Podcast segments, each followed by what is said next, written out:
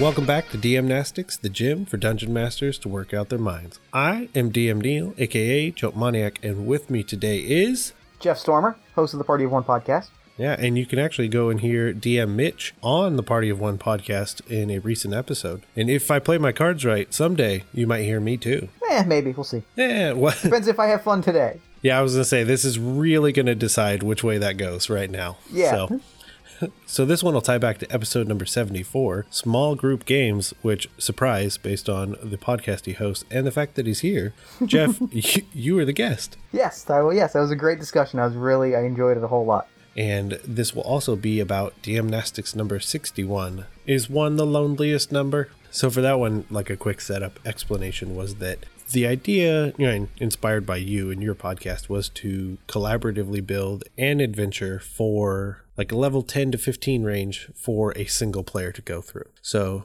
Jeff and I have our top picks from the forum users, and I'll let you know what I'll let you go ahead and share yours first. Sure, yeah, I am a really big fan of DM Foreclosure's specific setting 2. The uh, it is a Fortress of Solitude glacier dungeon in the center of an undead swamp with a lich like hiding in it. Yeah, it's like so there's a there's a deep swamp graveyard that a frost giant died in and he opened up a portal to the elemental realm and so like this swamp has grown this icy fortress and it is so like filled with the undead because they can't feel cold and they're the only people that can really survive in that sort of horrific arctic environment which is the which makes it the perfect place for a lich to like lay low amass an army and that's a really cool i'm super into that idea there's a lot that i like there So then the other thing with that one is the number of like real world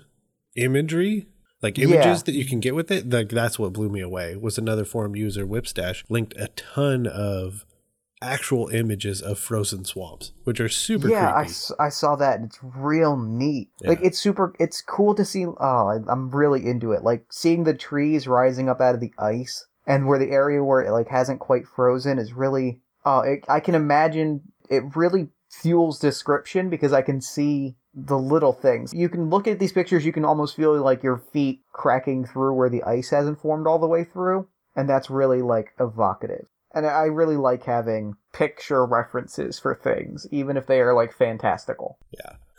difficult, difficult terrain. Yeah, A a mostly ice covered swamp, but not entirely. yeah, Ugh. and then you fall through, and then it freezes Oh. over the top. and uh, it's cold, but it's still wet mud underneath. So, oh, so you're gonna like sink in it. Oh, yeah, Awesome. So for my pick, it was from DM Doug Spiracy, which is Morgan Jenkins, and he referenced an old creature. Or oh, I say old because it's past editions because he couldn't find it in the fifth edition, and is the Immoth. I think I'm saying that right, which is like an eight foot giant from the elemental plane of ice who has a beard. So I'm in right away sure. and is apparently like kind of neutral and just like seeks knowledge. So like maybe they somehow got through trying to figure out why is there this tear in the plane of uh, you know an elemental plane of ice Yeah, and just like showed up one day. And then they could be an ally or a neutral party for the person to interact with and try and figure something out.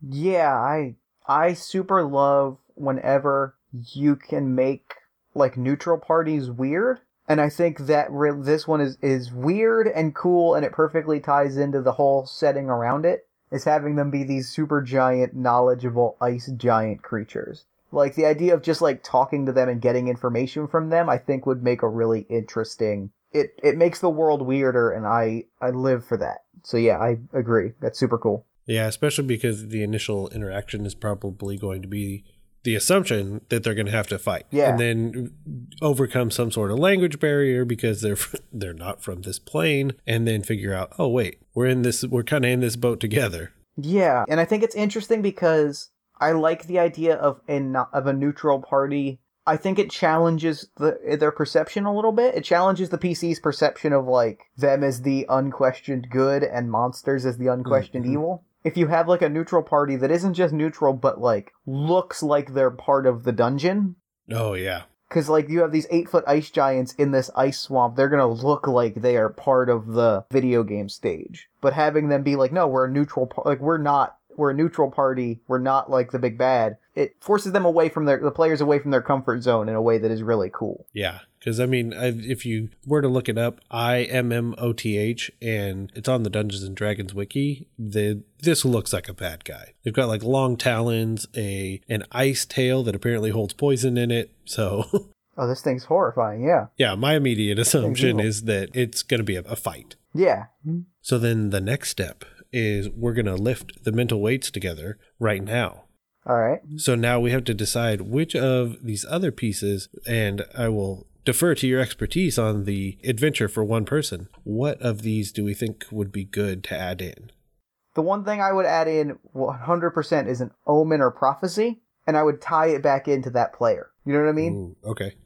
Like that would be the thing that I would would 100% like bring in is because if they're the star of the story, I I would have no problem and I think it would be really exciting to make it that the story is ultimately about them. Yeah. So like if they have some reason to be able to either kill the lich, like if the lich is related to them or some in some capacity, or even to like seal the portal. That's what I would put in as a thing that says you can turn around and, and walk left and find a different adventure.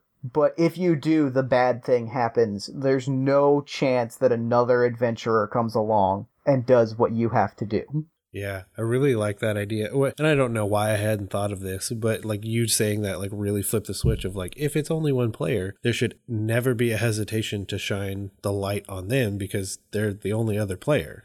Yeah, it's maybe my favorite part about two player games is that you get to play with characters that are unquestionably the star. Yeah. So I was thinking with the idea of a lich that this person would be the only one that understands or knows about the phylactery. That would be cool, yeah. They had like a reason to be like, oh, I know what this phylactery is, and so I know what to look for. Like, that would be awesome. Yeah, potentially even playing it off of the idea where you had mentioned that they might be a relative. It could be like this long-standing heirloom that they already have on them. Oh, that's neat. And then they have to destroy this thing that they've been using to get where they are, but then they won't have it anymore. So then that's the quandary. Yeah, that'd be into that, yeah. Sweet. So the the other one that I would like to add would be a chase scene. I don't know how to do that well with a party, and I don't know if I think it would work better with one person or not. Uh, I think that would be really cool to put in with just one person. Like, especially given the environment that it's in, I think that would be really, like, exciting.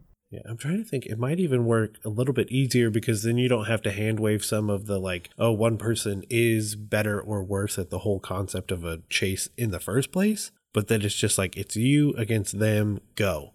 Yeah, I think that would be pretty cool. Yeah, like you said, especially trying to trudge through the swamp and like what are they trying to hop from like ice to ice or are they trying to use the trees and the other foliage? Are they trying to surf on a zombie? I don't know. Uh, normally, I would say a chase is more exciting with one person, but I almost feel like, given the setting that we're in, I almost feel like you could do that with a full party and it would be really exciting. Yeah. Like, there are so many environmental hazards that whether you had one person or five, like, I think you could find really interesting and cool ways to, like, engage everyone. Like some somebody falls through an ice crevasse and somebody else has to save them, or like some Ooh. somebody just has to like find a way to get across the the wet mud. But I think with one person, I think one person having to deal with all of that would give such an interesting. You know what would be cool about it No. I'm I'm waiting. Edge of my seat. is tying together the chase and the moral quandary. I think would be neat. Okay. So, like, you have this phylactery. You have a thing that can kill this lich. And so the confrontation between the two of you is not, can I overpower this lich and get their phylactery to destroy it? Like, the lich is not in a position of, like, you can't destroy me because you don't have my phylactery. They're in a position of, oh, geez, they have my phylactery. If they get to me, it's over. And then it sort of inverts the uh the villain hero dynamic a little bit Oh yeah. where suddenly the hero is the dominant party and they're like trying to chase down the villain that is trying to avoid them. I like that. That would be really neat. Especially if going back to DM Foreclosure's idea of the glacier was that the glacier itself then is very much like a glacier in that the piece you see is only part of it and then there's this labyrinth down below potentially. Yeah. And so then chasing through, you know, and the lich already knows, but then how much is the lich like disarming the traps while going through to try and then rearm them and then you have to get through them or not? I like it. Yeah. And yeah, the uh, whole idea that you're navigating through an environment that like is not necessarily comprehensible to you is really cool. I think that would make a really neat chase. I feel like there's a real there's some really cool death traps you could do. I mean, and they wouldn't. I I think what would be neat about them is something that I'm a big fan of is I guess what you call like non-trap traps Okay. or like naturalist traps. Oh, okay. An example from an old D&D game I played is the floor, it's not like se- it's not like a collapsing floor trap. It's just that the floor is beat up and you can tell if you're going to like go across it it's going to fall through. But there's a thing you need on the other side. Okay. Yeah, and I would feel that in a one person scenario that you would have to forecast your traps pretty well or else Yeah. you're a jerk. I mean, No, yeah, that's right. And I think that in an environment like the one that DM Foreclosure is describing, this like glacier dungeon, I feel like there's a lot of really cool forecasted traps. It's like, well, that ice is looking pretty thin, mm-hmm. or like it's just really cold, and if you like keep going down this hallway, it's just gonna get colder. There, because it kind, and I think it's neat because it, you force the player to be like, well, if I want to accomplish objective X, I have to go through this trap. I know it's here.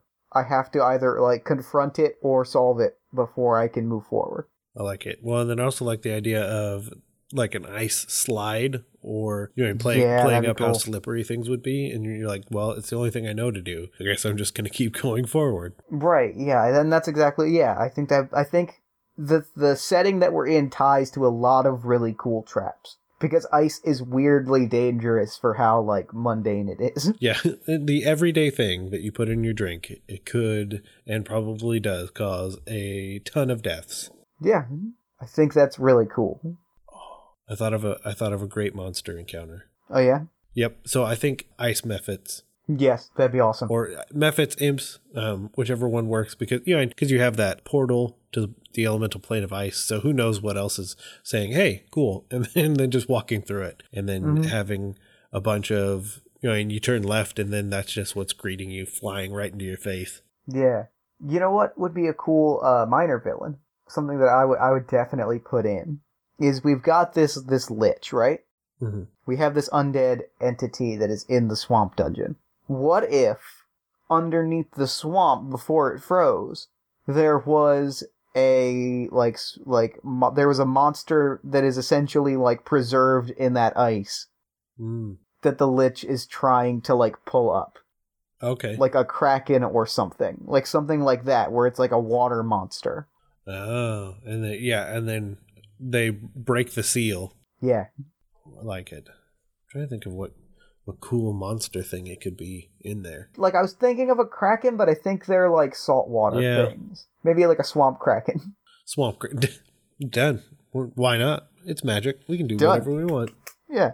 But like something I, i'm picturing like an underwater thing like one of those big kraken-esque monsters Yeah, and like vis- visually, like playing playing out into all the ideas that we're going through. I can see you like chasing after the lich, kind of coming down into a room, potentially through the ice slide, and then you Mhm. see the lich about to leave, and then they break one of the walls, and like a f- rush of water with this monster comes yeah. into that room.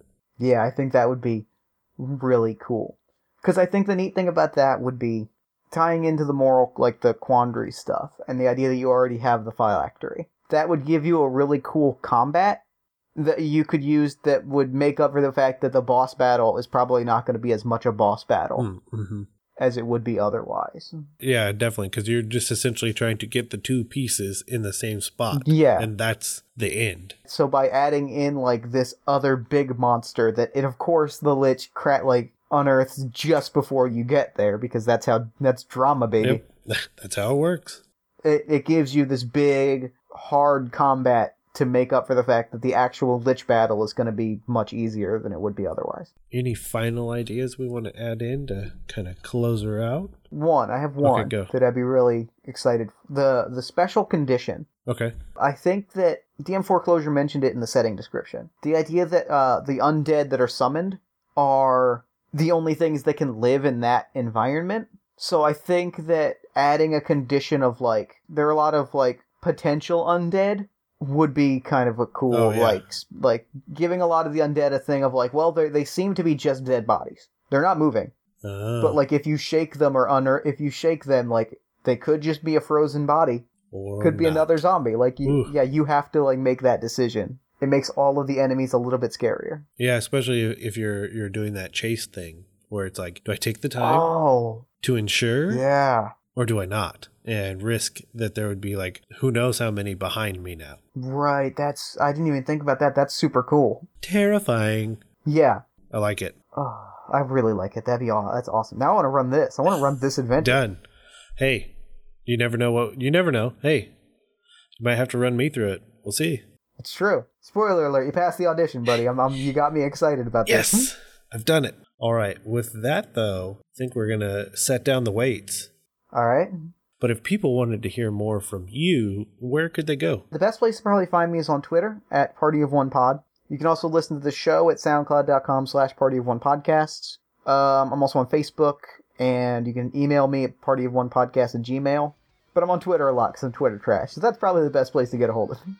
awesome. And if you wanted to follow us on Twitter, you could go to at DMnastics. Or if for some reason you wanted to follow me, you could go to at Jotmaniac. And if you wanted to email us, you can do so at dmnastics at gmail.com. And you can check out the network we're on at blockpartypodcastnetwork.com. But first and foremost, I want to implore you, the listener, to join up on the forums and take part in these challenges and exercises, as well as all the other conversations being had. To do that, head over to dungeonmastersblock.freeforums.net and try some DM Nastics so your players don't ask, Do you even lift?